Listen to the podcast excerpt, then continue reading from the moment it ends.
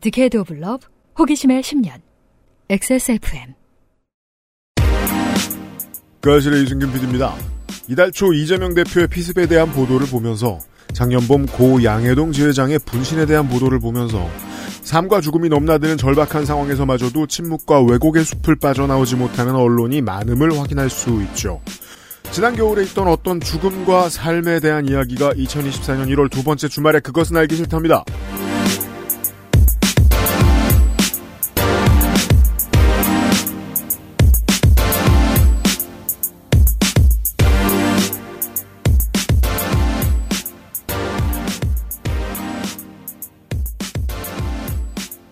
좋은 주말 되십시오. 저는 윤세민 에디터와 함께 있습니다. 안녕하십니까 윤세민입니다. 원래 이번 주는 뉴스 아카이브 시간이 없죠. 있다면은 저는 그 얘기를 하려고 그랬어요. 뭐요? 대전은요? 아 그렇죠. 네. 그 그때부터 지금까지 사실 궁금해요. 대전은요가 왜 파급력이 있는 네 글자였지 라는 게. 어 우리 목요일에 애정의 정치 클럽 시간에서도 얘기했는데요. 정말 트레이닝이 잘 된 언론인들마저도 감성의 숲을 빠져나가지 못하고 있다는 말씀을 드렸던 거예요. 목요일 시간에. 그냥 언론 보기에 멋있어 보이고 언론 보기에 지들 중 하나인 것 같으면 앞에 무슨 짓을 했어도 멋있어 보일 수 있는 거예요. 뭐 우리는 소셜에서도 그런 거 많이 발견하거든요. 누구를 왜 지지하게 됐는가. 그냥 나랑 비슷한 사람인 것 같아서? 내 쪽 사람인 착한 내가 사람인 것 같아서? 되고 싶은 사람이라서 나랑 민족, 인종, 성별, 지역이 같아서? 이런 쉬운 문제일 수도 있는 거예요. 그 아주 쉬운 감성적인 문제를 갖다 그 뒤에 여러 가지 이유들을 말도 안 되게 붙이는 거죠. 음. 말의 파티죠. 그때 대전은요를 띄운 언론사들하고 좀 병원 어디 갔냐만 띄우는 언론사들하고 비교하는 것 많이 해본 일이죠. 그렇습니다. 많이들 보고 계실 거예요. 저는 작년 말에 있었던 다른 뉴스에 꽂혀서 덕질인을 일을 시켰습니다. 덕질인이 나와 있고요. 네, 안녕하십니까. 고양이와 함께 살쪄가고 있는 홍성갑입니다. 덕질인은 불자는 아닙니다. 하지만 공부를 좀 한 게 있었더랬었습니다. 왜냐하면은 대학을 불교학교로 가버려서. 네. 졸업은 못했지만. 네. 그것 때문에 졸업을 안 했다는 소문이 있어요. 아니에요. 뭐야 그게? 저하, 저항하기 위해. 아니야. 그래서 일부러 갔다는 소문도 있어. 졸업을 안 하기, 아니라고. 안 하기 위해. 혹은 그 어, 불교 대학 재단에 돈을 많이 주기 위해서 음. 대학을 오래 다녔다는 설도 있어요. 상관없는 그런 카르텔이 또 아무거나 카르텔을 갖다 붙이긴. 잠시 후에 시작하겠습니다. 그것은 알기 싫다는 경기도 김치의 진수 콕집어 콕김치 8시간 달하는 프리미엄 한방차 더 쌍화. 리뷰를 확인하면 꾸룩꾸룩 온유 마카롱 혈안 개선에 도움을 줄 수 있는 큐비엔 오메가3에서 도와주고 있습니다. 콕 집어 콕. 믿어도 되는 김치를 찾을 땐 콕 집어 콕. 햇서 빙진 김치 재료부터 공정 유통까지 안심. 직접 구매한 재료로 만드니까요. 그러니까 김치가 생각날 땐 콕 집어 콕. 페스츄리처럼 바삭하게 푸딩처럼 부드럽게. 뉴질랜드 유기농 버터와 천연 바닐라빈. 더없이 맛있는 에그타르트. 달콤한 순간은 꾸룩꾸룩 에그타르트. 8시간 정성껏 다려낸 현대인에 맞춘 프리미엄 한방차 더 쌍화. 여행 많이 다니자던 아내 중학교 올라가는 첫째 늘 내 걱정뿐인 우리 부모님. 사랑하는 사람들을 위해 늘 건강하자는 그 말 꼭 지키고 싶습니다. 건강을 천연스럽게. 큐어바이 네이처 큐비엔 건기식의 마스터 큐비엔 설날 이벤트가 있습니다. 큐비엔에서 최대 80%에 달하는 할인 프로모션이 시작이 됩니다. 잔인합니다. 아, 그렇습니다. 게다가 설날 특별 증정 프로모션까지 함께 진행이 돼요. 7만원 이상 구매를 하실 경우에 루테인 2개 증정. 눈이 안 좋아지는 건 누구나 마찬가지예요. 그렇습니다. 할인가 기준 16,000원 상당의 증정이 들어가는 겁니다. 어, 저번에도 말씀드렸는데 어르신들의 이 건강보조식품에 대한 선호는 내가 봤던 거거든요, 사실. 네. 루테인은 사실 종편에서 많이 이야기해서 그렇습니다. 어른들 보시면 딱 압니다. 좋아합니다. 네, 좋아하십니다. 그리고 만약에 15만 원 이상 구매를 하신다. 요러면 이제 좀 더 좋은 게 나가요. 오메가3. 오메가3 두 개 증정합니다. 할인가 기준 25,200원 상당의 증정품입니다. 그리고 20만원 이상 구매하실 경우에는 달의 스틱 한 개와 루테인 두 개 증정이 들어갑니다. 할인가 기준 4만원 상당의 증정이죠. 단점이 있다면은 할인율이 너무 높아서 음. 7만 원, 20만 원, 15만 원을 채우기가 쉽지 않아요. 맞습니다. 네, 그게 단점입니다. 아, 부모님은 그러게요. 그건 확실한 단점입니다. 좀 괴, 괴로움을 느끼실 수 있습니다. 맞습니다. 아, 할인 안 하면 채웠는데 하는 아쉬움. 예. 부모님은 물론 고모, 삼촌 것까지 챙길 수 있는 엄청난 기회입니다. 음. 시로 엄청난 증정이고요. 3, 40대 여성을 위한 메노소프라, 온가족 눈건강 루테인, 현대인의 필수 아이템 사라락토 유산균까지 준비가 되어 있고요. 그렇고요. 전통의 강자. 이거 너무 종교적인 광고 카피네요. 뭐요? 우리 부모님을 걷게 하는 힘. 요즘 종교는 이런 소리 안 해요.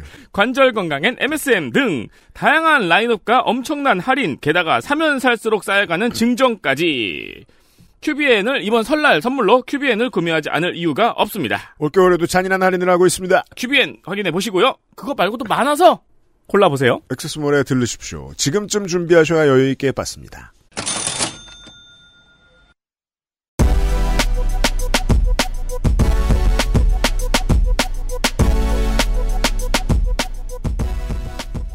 덕질 취재, 갑질 덕질 기.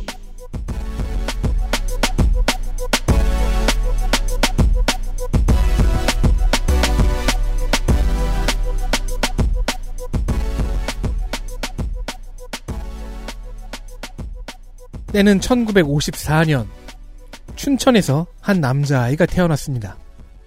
그 이름 이경식. 빠밤. 컴스테이션과는 무관합니다. 아이, 무관하다 그러면 안 되지. 무관해요. 그 사장님은 나이가 이렇게 많지 않아요. 아, 54년생이구나. 그러게요. 후일 대종사라고 불리게 될 이경식 어린이의 유소년기는 잘 알려져 있지 않습니다. 이경식은 대종사가 아니야. 대는 맞죠? 예, 대용산이죠.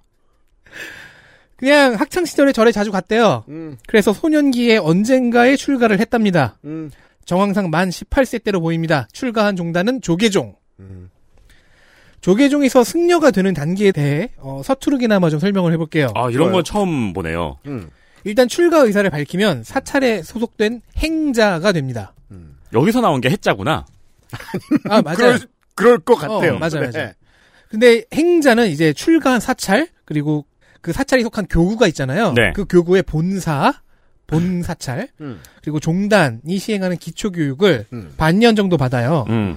그 다음 수수는 2차 기초 교육 이걸 수기라고 부르더라고요. 수기에. 수기의 교육을 2, 3주 더 받으면 이제 진짜 기초 교육을 받는 인턴십 프로그램에 들어가게 됩니다. 어, 인턴 전에 교육과정이 두 개나 있네요. 시간이 꽤 걸리는 걸로 알고 있어요. 그래서 굳이 이제 저 행사 있을 때 본당에 안 들어오고 이것저것 막 하고 왔다 갔다 하는 사람들 옛말로는 불목하니 뭐 이렇게 불렀는데 그게 행자죠. 네. 이 프로그램에 들어갈 때를 3위 기회를 받는다고 표- 표현합니다. 음. 인턴 신분인 3위승이 되는 것인데요. 그죠. 그럼 그냥 뭐 짧게 3위라고 음. 부르거나 3위리 뭐 이렇게 부르더군요. 여성이면 3위니. 그럼 인턴 아들이면 3위자. 그리고요? 인턴도 아들을 낳을 수 있어요. 자, 이경식 군은 만 18세일 1972년에 3위계를 받습니다. 3위계를 줄 때 이제 원로 승려가 계사라고 불리면서 불리는 지- 면서 이제 집전을 해주는데요. 음. 기독교로 치면 이제 세일이나 침례를 집전하는 신부 목사와 대형해서 생각하면 편합니다. 음. 자, 이경식 씨가 법명 자승을 받고 3위기를 통과할 때 기회사는 지관 스님이란 사람으로 이 사람은 후일 32대 총무원장이 됩니다. 음, 이 사람의 법명도 들어보신 적이 많으실 것 같고요. 직관. 네. 자승 스님이 출가하면서 둔 스승은 경산 스님이란 분이었는데 어, 거기까지 올라가요? 음. 이분은 조계종의 3대 총무원장을 지낸 적이 있는 엄청 높은 원로 승려였어요. 어. 줄을 잘 탔군요. 원로라는 건 가실 날이 얼마 안 남았다는 의미죠. 음. 사실 그, 그런 의미죠. 그래서 금방 가십니다. 입적하셨다고 해야지, 그래도. 아, 네. 그- 금방 입적하십니다. 경산 스님은. 음. 갑자기 스승을 잃었어요. 새 스승을 둬야죠. 음. 그래서 두 번째 사부는 정대 스님. 음. 이 사람도 후일 30대 총무원장을 지낼 사람입니다. 아, 왜 이렇게 줄을 잘 섰어? 개파가 있구나. 그렇습니다. 왜 이렇게 줄을 잘 섰어? 이게 무협을 좋아하시는 분들은 그 사승 구조에 관해서 아. 빠삭하실 텐데 그 불교는 그 사승 구조가 아직도 이- 살아 있어요. 음. 사형과 사제라는 단어를 실제 호칭으로 쓰고 있는 곳이죠. 음. 쓰고 있는 분야죠. 음. 자, 두 스승이 모두 조계종 종단 내에서 한가락 했고 할 사람들이라는 점에서 자승 스님의 상- 장래가 촉망받았음을 짐작해 볼 수 있죠. 네. 이 사람의 삶에 대한 이야기가 오늘의 이야기입니다. 그렇습니다. 왜냐면, 제가 이제 법보신문을 봅니다. 자승의 입적 주변을 살핍니다. 그니까 뭐, 저는 뭐 높임말을 할 수도 있고, 높임말을 쓰지 않을 수도 있습니다. 이건 뭐, 시사교양 프로그램이잖아요? 2024년 1월 2일 자승 스님 생사 해탈 갈림길에서 치열하게 정진했다. 2023년 12월 22일 자승 스님의 마지막 당부 총무원장 스님 종단 미래 잘 챙겨 주십시오. 제가 이제 매체들을 이야기할 때마다 반드시 말씀드리고 싶은 것들이 늘 있죠. 매체들은 누구 주머니에서 나오는 돈으로 운영되느냐가 메시지의 한계를 반드시 정의 내려줍니다. 그렇습니다. 근데 조계종에 대해서 잘 알고 싶어하는 기자가 외부에 많을 수 있지만 이런 불교 종단들에서 운영되는 매체들만큼 잘 알 수 없거든요. 가장 잘 아는 곳이 조금 더 자세하게 얘기해 줘야 할 텐데 절대 그렇게 하지 않아요. 그럴 수 없습니다. 기본적으로. 음. 그래서 따로 공부를 해야 했던 겁니다. 그래서 따로 이런 시간을 마련하고 싶었던 겁니다. 아, 불교 신문들 혹은 뭐 조계종의 자금을 받는 언론들이 감추는 게 많다. 그렇습니다. 음. 내부에 있는 기자들 같은 경우에는 아는데 하- 말하지 못하는 것들도 많다고 얘기해 주지요. 어, 이거 제가 좋아하는 흥미로운 인트로네요. 아무튼 20살 전에 이제 스님이 됐어요. 자승은. 네, 삼위계를 받았어요. 받고 나서는 이제 승가대학이나 선원 같은 종단 내의 교육기관에 입학을 해서 4년 동안 빡세게 공부를 해야 됩니다. 아 대학생이 되는군요. 네, 기독교에서 신학교 같은 커리큘럼이죠. 음. 불교 역사, 한문 불전, 어학, 선학 같이 어려운 학문들을 열심히 공부하고 진짜 바쁘겠어요. 사찰에서는 승려로서의 수행법을 훈련합니다. 음. 무서운 건 2단계를 기본 교육기관이라고 불러요. 아니 그럼 육군 훈련소 들어갈 때까지 한 4년 걸렸다는 거 아니에요? 그렇죠. 음. 아니 훈련소를 지금 4년째 하고 있는 거죠. 뭐, 뭐 음. 그렇다고 볼 수 있어요. 학점 받아가면서. 음. 아무튼 그렇게 신학교 같은 코스를 밟고 나면 승가고시라는 시험을 봅니다. 아, 시험도 있구나. 이걸 특이한 건 이걸 고시라고 부른다는 거네. 네. 자, 이 시험을 통과하면 이제 구족계라는 것을 받고 정식 승려가 됩니다. 음. 일단은 4급부터 시작하고요. 이후 공부를 더하고 수련을 더하고 3급, 2급의 승가고시를 통과하면 법계가 올라갑니다. 야 시험 되게 많네요. 자승 스님은 이 기초 과정도 특이하게 이수를 해요. 음. 자, 3위계를 72년에 받았잖아요. 음. 구족계는 74년에 받습니다. 음. 어, 2년 사이에 그 커리큘럼 다 이수한 모양입니다. 이건 되게 빠른 것에 해당하는 모양입니다. 옛날이라서 좀 대충 넘어갔을 수도 있고, 아니면 이제 자승 스님 본인이 굉장히 출중했을 수도 있고, 음, 이 사람들 맘만 먹으면 그냥 출가할 수 있을 줄 알았는데 쉬운 일이 아니네요. 그렇습니다. 그러니까요. 음. 이후 어떤 교육을 받았는지까지는 못 알아냈어요. 그러니까 그 심화 교육, 음. 고등 교육을 어떻게 받았는지 못 알아냈는데 아 2차 전직. 다만 공부와 수행을 하면서 거쳐간 사찰 이름은 대충 몇 개는 주워 섬길 수 있습니다. 통도사, 동화사, 봉암사, 용인 대덕사 창건 작업에 참여, 영월암, 수원 포교당, 삼막사, 연주암 등등. 이 중에 하나 이상에서는 주지스님도 했습니다. 자, 주지스님은요. 경찰이라면 서장이고, 검찰이라면 지검장이고, 군대라면 대대장이고, 행정부라면 군수 정도는 됩니다. 예상했던 대로군요. 즉 지역을 돌면서 커리어를 쌓는 시간이었다고 보면 될 것 같은데 주지까지 하다니 이건 진짜 대단한 겁니다. 아, 근데 전국을 돌아다니네요. 그죠? 검사처럼 진짜. 스님들이 걔를 받고 나면 그 다음부터는 이 사회에 들어가서 사회생활 하는 거잖아요. 네. 그리고 커리어를 쌓을 거 아니에요. 한 절에만 계속 있는 경우 많지 않다고 들었습니다. 있긴 있는데 어. 예, 그럼 여기저기 옮겨 다니면서 본인 레주메에 이줄 저줄 얻는 건데 네. 주지를 몇 번 하는 거는 흔한 일은 아니라고 저도 알고 있습니다. 어, 저 알던 거와 완전 다르네요. 머릿속에 이미지는 주지스님은 거기서 평생 계실 것 같잖아요. 왠지 평생 계신 것처럼 생겨 먹고. 그, 그죠. 보통은 부임하거나 오. 옛날에는 부임했고 요즘은 선출되죠. 오. 네. 자, 그러고서 1980년부터는 종단의 중앙 조직에서 커리어를 시작합니다. 30대 중반이네요. 총무원 즉 종단의 중앙 정부에서 뭐 교무국장, 재무부장, 총무부장 같은 직책들을 역임을 하여 음. 확실히 위에서 이 사람을 점 찍은 것처럼 보이지요. 그죠. 진짜 큰 회사, 진짜 큰 조직은 잘 나가는 사람들 이 나이 때쯤부터 대충 커리어 달라지죠. 음. 예, 예. 그죠 신입사원 중에서 임원으로 키울 사람들 다 점 찍어 놓잖아요. 음, 음. 자, 조계종은 음, 제가 7년 전 방송에서도 설명했지만 삼권 분립이 되- 되어 있습니다. 음. 특히 행정과 입법이. 일단 최고 지도자의 위상은 종정 스님이 맞는데 종정의 자리는 교황 내지는 입헌군주로 생각하면 됩니다. 그럼 우리나라에 한 명이에요? 네. 음. 그리고 행정은 총무원이 맡고요. 입법은 종회가 있죠. 종회라는 의회가 맡습니다. 음. 사법도 현재는 따로 맡는 기관이 있어요. 근데 이때는 아니었어요. 이때는 없었나 봐요. 음. 자, 자승 스님은 92년부터, 즉 12년 동안 열심히 일한 끝에 92년에 종회 의원을 징검다리 사선합니다. 국회의원하고 똑같네요. 네. 예. 그러니까 국회의원 사선한 수준이다. 음. 조계종에서는. 1992년 10대 종회의원 당선, 11대는 건너뛰고요. 이때 주- 또 주지를 했던 걸로 알아요. 음. 12에서 14대까지 역임해요. 아, 구청장이 되면 국회의원은 못하는구나. 음. 자, 14대 종회에서는 중앙종회 의장도 합니다. 국회의장 해- 그쵸. 해본 거예요. 네. 국회의장. 정치적 전성기가 시작된 거죠. 그 90년대부터 2000년대까지 정말 승승장구했어요. 네. 이 14대 당선이 2006년입니다. 어느덧 음. MB 정부 2년 전이죠. 거기까지 왔네요. 아, 여담으로 초선 당선되던 때에 자승 스님은 자신의 출가 연도를 72년이 아닌 69년이라고 앞당겨서 홍보했습니다. 이게 왜 필요하죠? 나중에 경력 조작이라고 시인했어요. 출가를 일찍 할수록 커리어가 높나 보다. 그쵸. 아, 그냥 세상의 극히 단순한 지식 중에 하나인 나이빨. 그래서 제가 승가고시 통과하기까지 4년을 2년으로 줄인 게 출중해서가 아니라 그냥 대충 넘겨서가 아닐까 의심하는 거예요. 음, 음, 의심일 뿐이고요. 네. 저는 그렇게 의심하지 않습니다. 음, 음. 전뭐 관심이 없어요. 우리 지금 이렇게 대화하고 있는데, 어, 지금 전체적인 공기가 잘 마음에 안 드는 게 있어요. 조계종이 안 무서운 줄 알아, 이 사람들이. 아, 저는 무서워요. 제- 그래, 조- 그, 생, 조심하자. 그, 생, 그 생각은 고쳐 먹어야겠네요. 조심하자, 우리. 근데 저는 기독교인이라서요. 저의 이 사회생활 시작하고 삶의 신조가 그겁니다. 나보다 변호사비를 많이 낼 수 있는 사람은 조심하자. 아, 저도 크리스찬이요. 저도 기독교인이라서 여러분, 제가 그렇게 기독교인한테 함부로 하겠다는 게 아니고 기독교인이기 때문에 다른 종교에 대해서 더 조심해야 되는 거죠. 아, 그럼 저는 조심해야! 조심해! 저는 조심하지 않아요. 저는 막 갈 거예요. 자, 농담이에요. 어. 농담.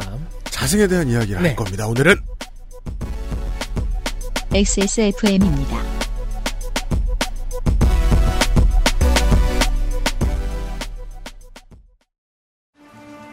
날씨도 우중충. 그냥 우울하고 기분이 그렇네. 자, 이거. 에그타르트? 그리고 이거. 마카롱? 달콤하고 고소하게. 진짜 디저트의 맛. 우울한 순간은 꾸룩꾸룩. 생체 이용률이 높은 RTG 오메가3. 혈행 건강엔 큐비엔. 제조원 주식회사 한국 CNS팜. 유통판매원 주식회사 헬릭스미스. 콕 집어 콕. 좋은 원료를 쓴 김치를 만들 시간이 없을 땐 콕 집어 콕. 배추, 무, 고춧가루, 생강, 전부 국산. 다시마, 홍합, 표고버섯도 아낌없이 쓰죠. 그러니까 김치가 생각날 땐 콕 집어 콕. 전하, 선대부터 내려오던 그 방식 그대로이옵니다. 8시간 넘게 다려냈느냐? 예, 어, 8시간 넘게 달인 후 10분씩 4번 김을 빼고 불순물을 제거하였습니다. 음, 맛이 좋구나. 어마마하게 진상해도 괜찮은 게냐? 예, 남녀노소 누구나 드실 수 있도록 오랜 연구 끝에 나온 한방차이옵니다. 좋구나. 이 한방차를 더 쌍화라 명하노라. 현대인에 맞춘 프리미엄 한방차. 더 쌍화. 더 쌍화 할인 이벤트 설날입니다. 더 쌍화. 설날 맞이 할인 이벤트 중 최대 1만 원 할인. 임금님께 진상했던 전통 방식 그대로 만든 고퀄 쌍화차. 이제 여러분께 진상합니다. 어, 선거 때 건조 에디터한테 저걸 시킬 생각을 하니까 좀 못하네요. 가, 가혹행위 같긴 하지만 저 말투를 익힐 필요도 있지. 언젠가는 사람이. 쌍화차는 사찰에서도 많이들 드시죠. 네. 네. 또 네. 대- 많이 대접하기도 하고. 음. 그러면 이제 산, 사찰은 또 이제 산속 좋은 곳에 있으니까. 네. 예쁜 곳에 있으니까 또 올라가느라 허기지고 배고프고 갈증나고. 네. 그래서 쌍화차를 싹싹! 쌍화차를 싹싹! 하지만 계란은 올리면 안 됩니다. 전통 방식으로 만들고 하지만 맛을 현대인에게 맞춰서 남녀노소 누구나 좋아합니다. 또 요즘은 힙해요. 선물로 들고 가기도 좋은 박스 포장. 늘상 환영받는 선물기의 스테디셀러입니다. 액세스몰에서 더 쌍화 할인 중입니다. 설날 전에 챙기셔야 되겠습니다. 설날에 모여서 도란도란 따뜻한 거 마시면 좋잖아요. 그럼요. 호록호록.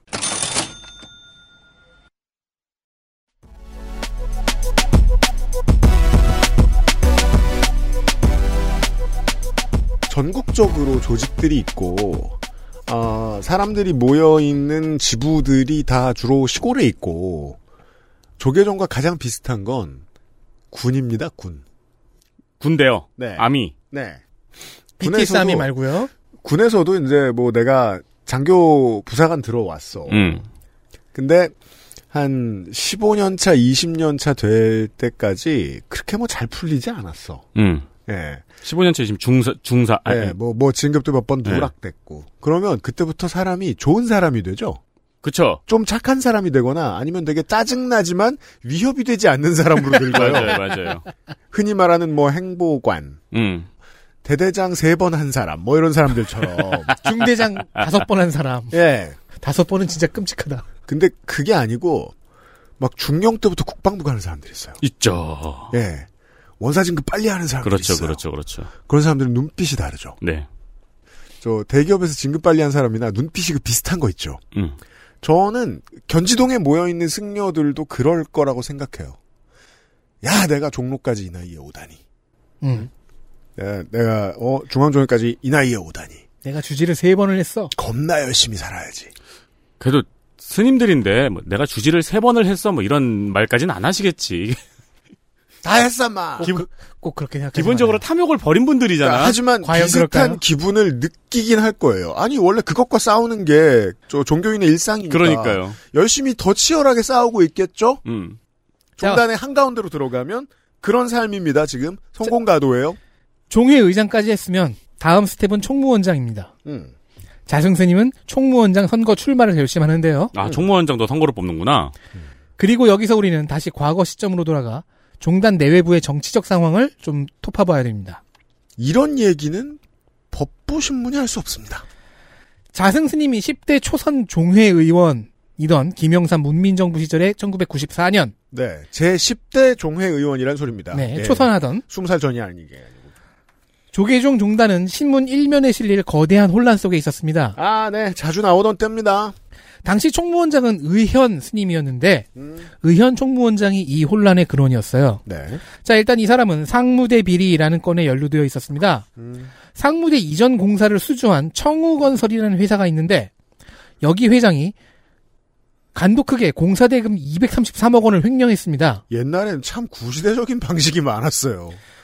횡령 금액 중 80억은 대구 동화사에 어, 좀 삐까뻔쩍한 불상 건립비로 들어가고요. 아니 대단한 사람이네. 그렇게 큰 돈을 어렵게 횡동해 횡령해 놓고 불상을 만들어요 그 돈으로? 40억은 민자당의 정치 자금으로 들어갔는데요. 야, 이러면 이러면 협박 누칼 협으로 횡령한 거네. 이 과정에 누칼협이라고 하면 안 돼요. 칼도 가끔 등장해요. 아, 그러네.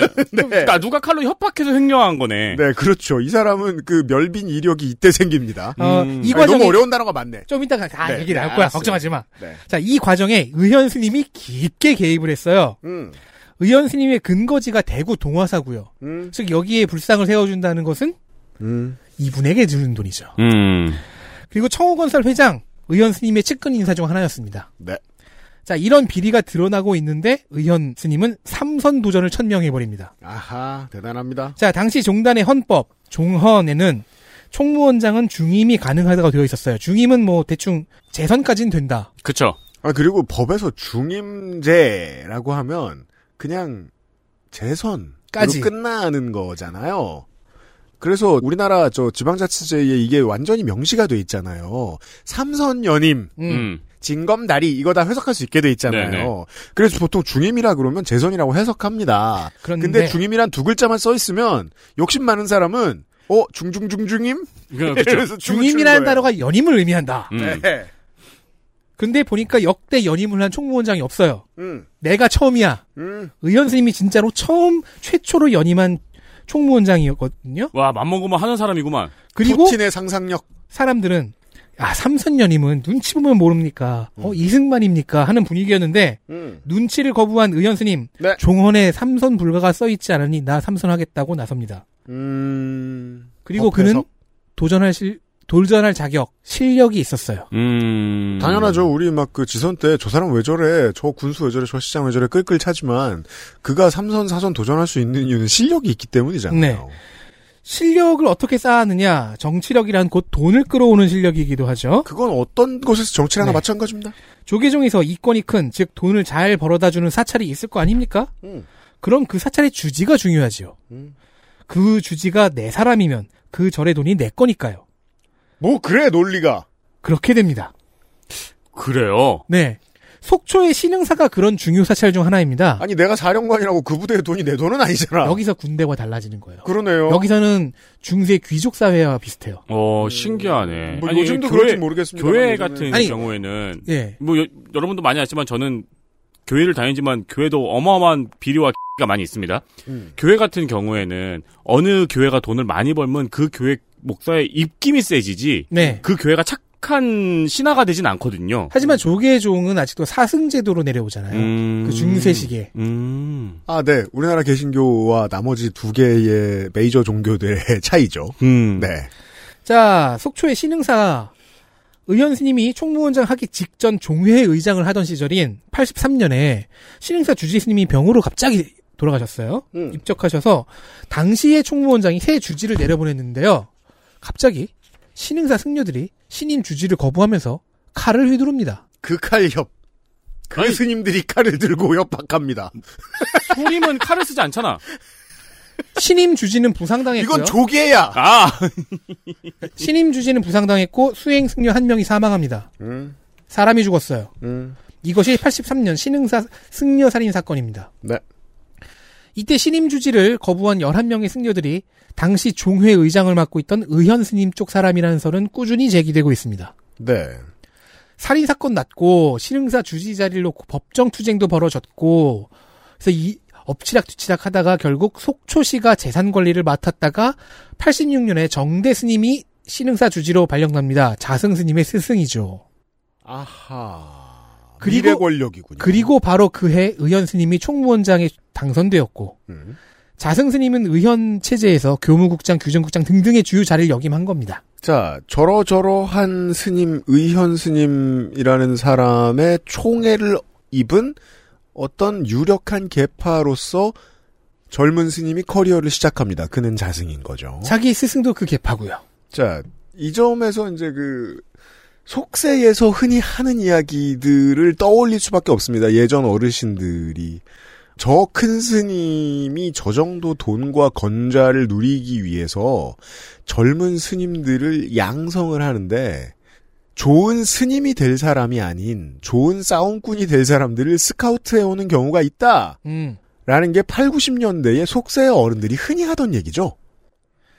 지금 그렇다는 얘기는 그 아닙니다. 당시 83년 신흥사가 83년인데 음. 관람료가 연 1억 2천이었고 사찰 토지 임대료가 1억이었대요. 네. 뭐 뉴욕 닉스야? 83년에 Friday night 신흥사.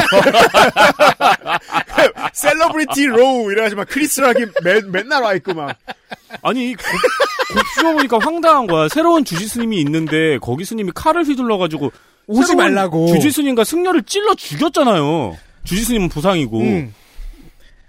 자, 의현 총무원장 체제가 한창이던 88년에는 서울 봉은사에서도 폭력 사건이 일어납니다. 아유, 저 이거 기억해요. 자, 봉은사도 종단의 알짜배기 수입원이죠. 음. 이때도 주지 인선이 문제의 중심이었는데 당시 주지는 의현 총무원장의 반대파였어요. 음. 근데 임기가 아직 한참 남아 있었는데 네.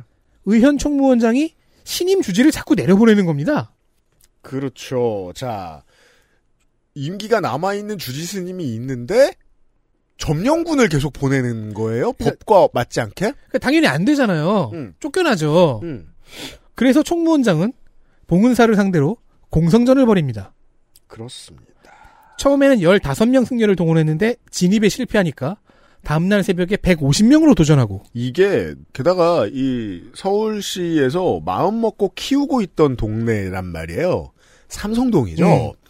이제 신흥 부도심에 이런 뭐랄까요 고전 무협 영화의 장면 같은 게 자꾸 나오니까 기자들도 가까워서 취재하기 좋아가지고 이게 맨날 사회면에 크게 나왔었어요. 맞아요. 맞아요.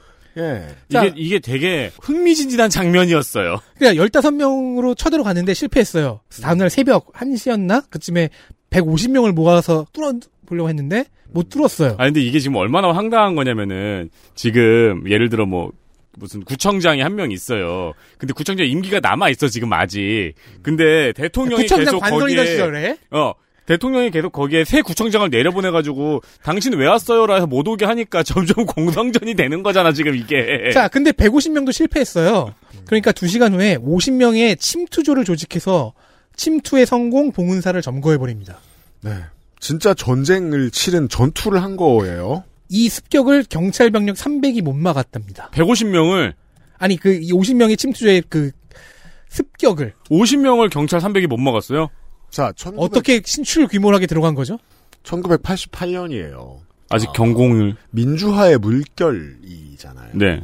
집회의 문화를 생각해 봅시다. 시민들도 나름 목숨 걸고 싸웠습니다. 다만 이렇게까지 잘 훈련된 사람들이 날카로운 병장기를 들고 있는 걸 상대해 보진 않았어요. 음. 경찰들은. 음. 경찰들도 스스로를 보호해야죠.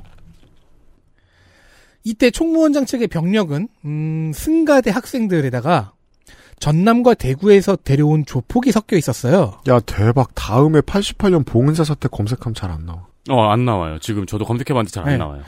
이후 아 그래서 저도 그 당시 영원했던 사람들의 증언들을 들어서 이제 종합한 거예요. 네. 아니 근데 그때 기사가 그렇게 많이 나왔는데 이 아카이빙에 누군가가 조직적으로 돈을 들고 손을 대지 않는 이상 이렇게 안 되나 말입니다. 자 이후 조폭 선생님들은 장기 계약을 맺었는지 조폭 선생님들 어, 머리를 깎고 진짜로 승려가 되어서 의현 총무원장의 친위 병력이 되었다고 하- 합니다. 너 선생님이라고 부르면 법정에서 유리해질 줄 알아? 네. 그 계약서에 써 있었나 보네. 머리 깎는 비용 추가로. 자 스승도 자신도 의현계파에서 한 자리 하고 있었던 자승스님. 92년에 10대 종회의원 초선을 하고 94년에는 연주함의 주지로 임명이 됩니다. 네. 이때도 기존 주지를 몰아내기 위해 집단 폭력을 사용했다는 의혹이 많이 돌아다니고 있습니다. 아니 원래 사찰은 이렇게 주지가 이렇게 서로 공선전에서 지면 나가는 거예요. 어, 그래서 옛날엔- 깊, 깊은 산에 있나? 그건 클래시 오브 클랜이잖아요. 그렇죠. 아니 근데 보통 사찰은 방어가 용이하긴 해요. 불교계 내에는 이때 자승스님이 직접 방탄복을 입고 쳐들어왔다는 식으로 소문이 퍼져 있더라고요. 총도 있나 봐. 방검복이 아닌 거 보니까. 방검복 아니었을까? 즉 의현 스님의 실력은 폭력이었고요. 그 기회파 사람으로 휘하에서 여러 직책을 역임한 자승 스님도 책임에서 완전히 자유롭지는 않아 보입니다. 그렇습니다. 이게 이렇게 짧게 소개를 해드렸는데 지금까지도 오래된 불자 그리고 종교계 교계의 인사들이 가장 부끄러워하는 사건입니다. 1988년 봉은사 유혈 사태. 조계종 총무원장은 예나 지금이나 간선제입니다. 어, 당시 총무원장 간선제도는 중앙 종회의 의원들이 선출을 하는 일종의 내각제스러운 방식이었어요.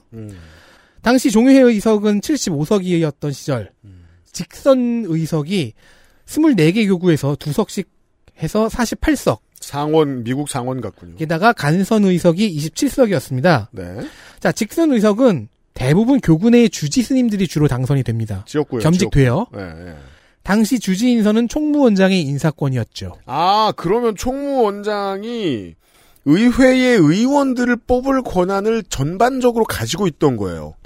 당시 공천권. 가- 그리고 간선 의원 의석은 간선 선출위원회라는 유신 정우 유신정우회. 맛의 기관이 선출을 했는데 이 위원회의 위원장은 총무원장이었습니다. 아니 그럼 다 이거 그럼 내각제스럽다는 말을 취소할게요. 이건 유신입니다. 이건 진짜 유신이네. 아니 양당의 공천권을 다 대통령이 쥐고 있는 것. 그러니까 직선의- 모든 정당의 네. 공천권. 직선 의석과 간선 의석이 있는데 두, 의- 두 종류의 의석 모두에 영향력을 미칠 수 있으면 이러면 권력은 분립되어 있지 않아요. 이건 네. 싱가포르와 북한급입니다. 따라서 의원 총무원장이 재선에 성공하는 순간 삼선 도전을 위해서 종회와 간선 선출위원회를 완전 장악할 것은 명약관화한 일이죠. 아 이걸 보고 만들었구나 박정희가.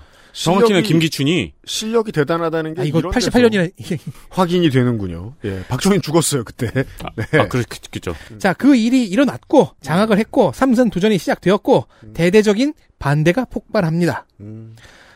유신의 혼을 삼킨 무인 의현 총무원장은 조폭들을 용역으로 고용해 반격합니다. 네, 이건 너무 많이 알려진 문제라 뭐 아까 머리 깎게 만들었던 정도입니다. 네, 머리 깎았던 조폭 분들 있잖아요. 음.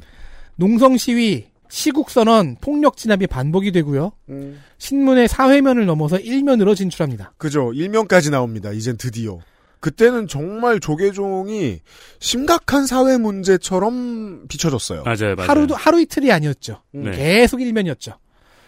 그래서 좀 전에 등장했던 그 조폭 출신 승려분들 뉴스에 등장을 합니다. 음. 제가 이 기억이 되게 강렬하게 남아 있는데요. 음. 10대 초반이라 뭔 소리인지 몰랐어요. 음. 근데 우통 벗고 전경 버스 위에 우뚝 선 스님의 등에 가득 찬 문신 아직도 기억나요. 아 네. 맞아 나그 장면이. 그때는 뭐라고 생각했냐면은 조폭 생활 하시다가 출가하셨나 보다라고 생각을 했어요. 그런 분도 있겠죠. 근데 루틴상 공식적으로는 그 말이 맞거든요. 아, 그, 그렇죠. 그렇죠. 하긴 20세기 소년도 그 신부님, 문신 네. 가득한 신부님 나오잖아. 그러니까 이런 거예요. 이때 이 봉은사가 아니 당연히 생각해 봅시다. 청담동 이쪽이면 삼성동 이쪽이면 원래 서울이 아니잖아요. 서울에서 떨어져 나가서 서 강을 건너도 한참 내려와야 음. 있는 네. 밭이었던 거예요. 밭이 옛날엔. 엄청 많았죠. 조계종이 아마 한 최대 한 2, 30만 평 가지고 있었다고 하죠. 근데 여기에 부도심을 짓기로 하고 군부가 강남이 막 한국 자본주의의 막 센터가 된단 말입니다. 이때부터 많이 했던 얘기가 도심 포교당 운동이었어요. 네. 도시에 어떻게든 포교하는 곳을 크게 만들고 어, 여기를 미래의 동력으로 삼자는 거였는데 그러자면 그때보다 지금이나 명약관화예요. 봉은사보다 더 셀 곳이 없어요. 지금 이미 그렇게 됐죠. 예. 그래서 봉은사를 중심으로 돈과 사람이 다 휘도, 휘몰아치게 되는 것이지요. 네, 지금도 그래요. 매우 서울에서 가장 중요한 사찰입니다. 근데 이 돈이 엄청나게 많이 쌓일 것이다 라고 생각하면 칼이 들어오고 솔저가 들어오는 거죠. 이 사태는 결국 김영삼 정부의 내무부와 경찰이 개입을 하고 나서야 진정이 되었습니다. 그러니까 5년간 그런 일이 있었다가 종단 민주화 세력이 이겼고요. 의현 총무원장은 멸빈, 즉 종단 퇴출을 당했습니다. 그렇습니다. 종단 민주화 승리. 하지만 후세는 이후에 이어진 종단 민주화 과정을 성공이라고 서술을 하지 못해요. 해야 될 게 많거든요. 자, 삼선 금지, 종단 내 삼권 분립, 종회 의원과 주지의 직선제 같은 제도 정비까지는 이루어졌습니다. 음. 근데 반쪽이었던 것이 총무원장 직선제는 관철을 시키지 못했고요. 그게 지금까지 이어집니다. 이게 이렇잖아요. 제도를 망쳐놓는 건 쉽고 고치는 건 어렵잖아요. 하나 고칠 때마다 모든 논의를 다 해야 되니까 이게 저 민주화의 어려움이잖아요. 특히 그 논의를 해야 되는 이 개혁 세력 속에 어느새 기존 의원 계파의 승려들이 개혁위원회에 참여한 거예요. 그러니까 권력을 해체시키기가 어려운 점입니다. 원래 가지고 있던 사람들이 많고 나눠 먹은 사람들이 많잖아요. 아니 뭐 의현을 멸빈시켰어요? 머리를 쳤어요. 그럼 그때 있던 주지들은 혹은 다음번에 나도 주지하려고 음. 줄서 있던 사람들은 이미 입적시켰던 폭력배들은 다 내보낼 수 있나요? 어려워요. 왜냐하면 다 내보낼 수 있을 만큼의 피해 숙청이죠. 그럼 그 숙청을 성공한 사람은 민주화 세력이 아니라 로베스피에르일 거거든요. 그렇죠, 그렇죠. 스탈린이거나요? 그렇죠. 네. 그리고 개혁위원회 또 그 사람들을 뭐 완벽하게 배제했다. 그러면 개혁위원회였던 아니지, 그러니까 그- 개혁위원회의 힘도 예, 약해지죠. 예. 그렇죠. 그 서의원 의 개파가 완벽하게 배제됐다. 그러면 그 사람들 밖에서 얌전히 안 있거든요. 그죠. 네. 그죠. 즉 기득권 세력의 뿌리는 살아남았습니다. 안 그럴 리 없습니다. 정대 자승 스님 같은 사람들 말이죠. 그 개파였다는 건 분명하거든요. 결국 1998년에 비슷한 대규모 폭력 사태가 또 일어났습니다. 10년 뒤에. 이거는 이제는 기억이 좀 선명히 나네요. 그렇군요. 즉 90년대 말과 00년대 초반은 조계종 종단 내의 정치 권력이 안정이 안 된 상태였어요. 그때는 제가 대학교 1학년 때란 말이에요. 삼성동에 가죠. 그러면 애들이 북쪽 출구로 가지 말라 그랬어요. 아 진짜요? 맞아요. 위험하다며. 아니 스님들 위험하다고? 사실 그렇진 않잖아. 매주 주말 얼마나 많은 사람들이 갑니까 법당에. 근데 거기 위험하다고 그렇게 말하고 그랬었어요. 몇 년 동안 사람들이. 크고 작은 군규가 있었으니까. 네. 자, 얼마나 혼란이었냐면, 자, 의현 스님이 25, 26대 총무원장이에요. 음. 자, 27대 탄성 스님이 개혁을 반쯤 성공시키고 사임을 했고, 음. 자, 28대 월주 스님, 재선을 준비하다가, 어, 스님 옛날에 17대 총무원장 하셨잖아요. 그럼 이거 삼선 도전이네요? 라는 반대에 걸려 넘어져 권한대행 체제로 끝이 납니다. 음. 자, 이후 임기를 못 마치고 권한대행으로 마침표를 찍는 총무원장이 28대, 29대, 30대, 31대까지 해서 무려 연속 5명입니다. 이건 5명이 임기를 못 채웠어요. 민주주의의 수준이 불안정, 민주주의가 불안정하다고 평가받는 어떤 국가들의 현대사 같네요. 네. 참고로, 어, 30대 총무원장은 자승 스님의 스승 정대 스님이죠. 음. 자, 오랜만에 권한대행으로 끝맺지 않은 32대 총무원장 지관스님, 어, 자승스님한테 3위기에 내려준 사람이죠. 이야, 그, 그렇다면 알 수 있습니다. 진짜 권력의 추가 옮겨가는 것을 실패한 거죠. 네. 그렇죠. 제도는 바꿨는데 그 제도에 수혜를 입은 사람. 그러니까 박근혜 취임 같은 거네요. 네. 그리고 바로, 바로 다음 33대 총무원장은 자승스님이 당선이 됩니다. 오늘의 주인공. 2009년 당선된 자승스님의 미래는요. 의현 이후 연임을 한 사상 두 번째 총무원장입니다. 아, 그, 봉은사 칼부림 사태의 주인공 이후 최초의 재선 총무원장. 아니 근데 이거 역사상 딱 두 명뿐입니다. 아, 아니, 네. 연, 연임을 한. 우리가 종종 얘기하는 남미 정치 상황하고 비슷하네요. 네. 그러니까 개혁을 요 개혁을 하기 위해서 혹은 이 서- 의원 스님 개파가 아닌 사람들은 모두 권한 대행으로 끝났다면서요. 그러니까 임기를 제대로 마치지 못한 거잖아요. 그분들도 그렇게 끝났지만 정대 스님 같은 경우에 의현계파였잖아요. 음. 그 사람도 그렇게 끝났고 하지만 그게 끝난 사람들조차도 점점 구의현계파 사람들로 채워 바뀌어가고 있었다는 거죠. 음, 그리고 의원 개파는 연임을 하고 그러니까 의현과 의현 스님과 자승 두 스님만 연임을 해본 사람입니다. 음, 그러니까요. 두번 총무원장을 두 번 한 사람들은 또 한 한두 명 더 있어요. 음. 근데 연임을 한 경우는 딱 이 두 사람 뿐입니다.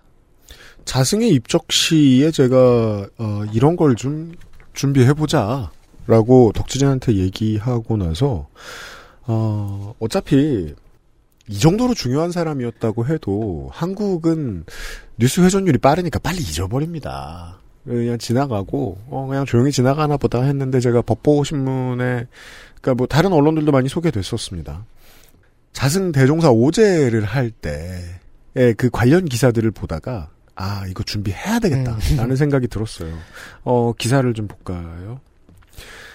조계종 총무원장 진우스님이 1월 2일 기사입니다. 자승 대종사에 대해 생사 해탈의 갈림길에서 수행자로서 치열한 정진을 해온 분이라고 회고한 뒤 대종사가 마련한 기틀 위에서 전 종도가 일심동체의 전법을 추진해야 한다. 이 길만이 한국 불교가 되살아나는 길이라고 말했다. 진우 스님은 의식을 마친 뒤 대중을 향해 벌써 오제가 됐고 세월이 너무 빠르다고 소회를 전한 뒤 자승 스님은 그동안 표를 내지 않았지만 출가 본 분사를 늘 생각하신 것 같다. 그것을 늘 마음에 품고 생사해탈의 갈림길에서 수행자로서 치열한 정진을 해왔다. 열반의 경계선상에서 백척간두의 진일보를 멈추지 않았다. 두 번의 총무원장 소임을 마친 후에도 꾸준히 종단 기틀을 마련하려고 노력했다. 현실에서는 그 누구보다 적극적으로 문제를 해결했고 이를 피하지 않았다. 그 결과물의 하나로서 사상 초유의 종무원장 합의 추대를 이루어냈고 부처님 법을 몸소 전하기 위해 상월 결사를 결성해 전국을 걷는 행선 정진부터 부처님 길을 따라 걷는 43일 고행길까지 한국 불교 중흥 발판을 마련하고자 노력했다. 대학생 전법위원회를 발족해 미래 불교의 씨앗을 심고자 했다고 업적을 기리고 자승 대종사의 극락왕생과 속한 사발을 발언했다. 사상 초유의 총무원장 합의 추대라는 말이 좋게 쓰이는 것을 보고 이거 해야겠다. 방송 해야겠다. 대종사라는 칭호 이 법계는요. 네. 뭐 다- 원불교에도 있고 뭐 대종 아, 네, 맞아요. 이런 데도 다 있는데 최고위입니다. 음. 한 몇십 년 정도 이 집단에서 그 큰 업적을 남기면서 활동을 해왔고 음. 주로 스승과 사- 그 제자 즉 사승 관계가 계속 쌓여서 이렇게 수직적인 관계를 이루잖아요. 음. 그 수직 관계의 제일 위에 있는 법계입니다. 네. 가장 큰 스승, 가장 높은 스승. 아, 이거 아깝다. 뭐? 작년 11월 6일 날 보건복지부에서 후원하고 어, 조계종 사회복지단에서 주관했던 행사예요. 20대 미혼 남녀 20명 만남 템플 스테이. 또 하겠지. 참여 비용 무료였어요. 찾아봐요. 자, 가장 높은 곳까지 올라간 스승이 어떤 사람이었는지 알아보는 게 뭐가 문제겠습니까? 그럼요. 우리는 자승의 초반 커리어의 성공가도와 그리고 그간 조계종에서 있던 일들을 오늘 이 시간에 알아봤습니다. 다음 주 토요일에 나머지 이야기들을 전달해 드리도록 하겠습니다. 더 중요한 얘기들입니다. 덕질인 수고했고요. 다음 주에 뵙겠습니다. 그리고 537회 이 시간에는 정치인들을 좀 줄줄이 만나서 인터뷰할 일들이 있습니다. 정말요? 네. 제가 그 오세훈 서울시장 좋아라 하잖아요. 연모하잖아요. 오세훈 서울시장이 이대로 두면 대종사 취급을 받을까봐. 음. 지금 뭘 하고 있는지. 음. 서울시의 다수를 이루고 있는 서울시의회의 국민의힘 의원들이 무슨 일을 했는지 음. 정리를 해서 알려드리도록 하겠습니다. 화가 난 사람 말을 잘하죠. 다음 주에요. 그래서 민주당 의원들을 불렀습니다. 네. 한 지방자치단체의 예산 돌아가는 꼴에 대한 이야기를 전달을 해드리도록 하겠고, 그리고 가끔 하는 어, 청취자 중에 정치인 모시는 연례 행사 가끔 하는 할 수 있으면 그런 것도 하나 준비되어 있습니다. 근데 조심해야 됩니다.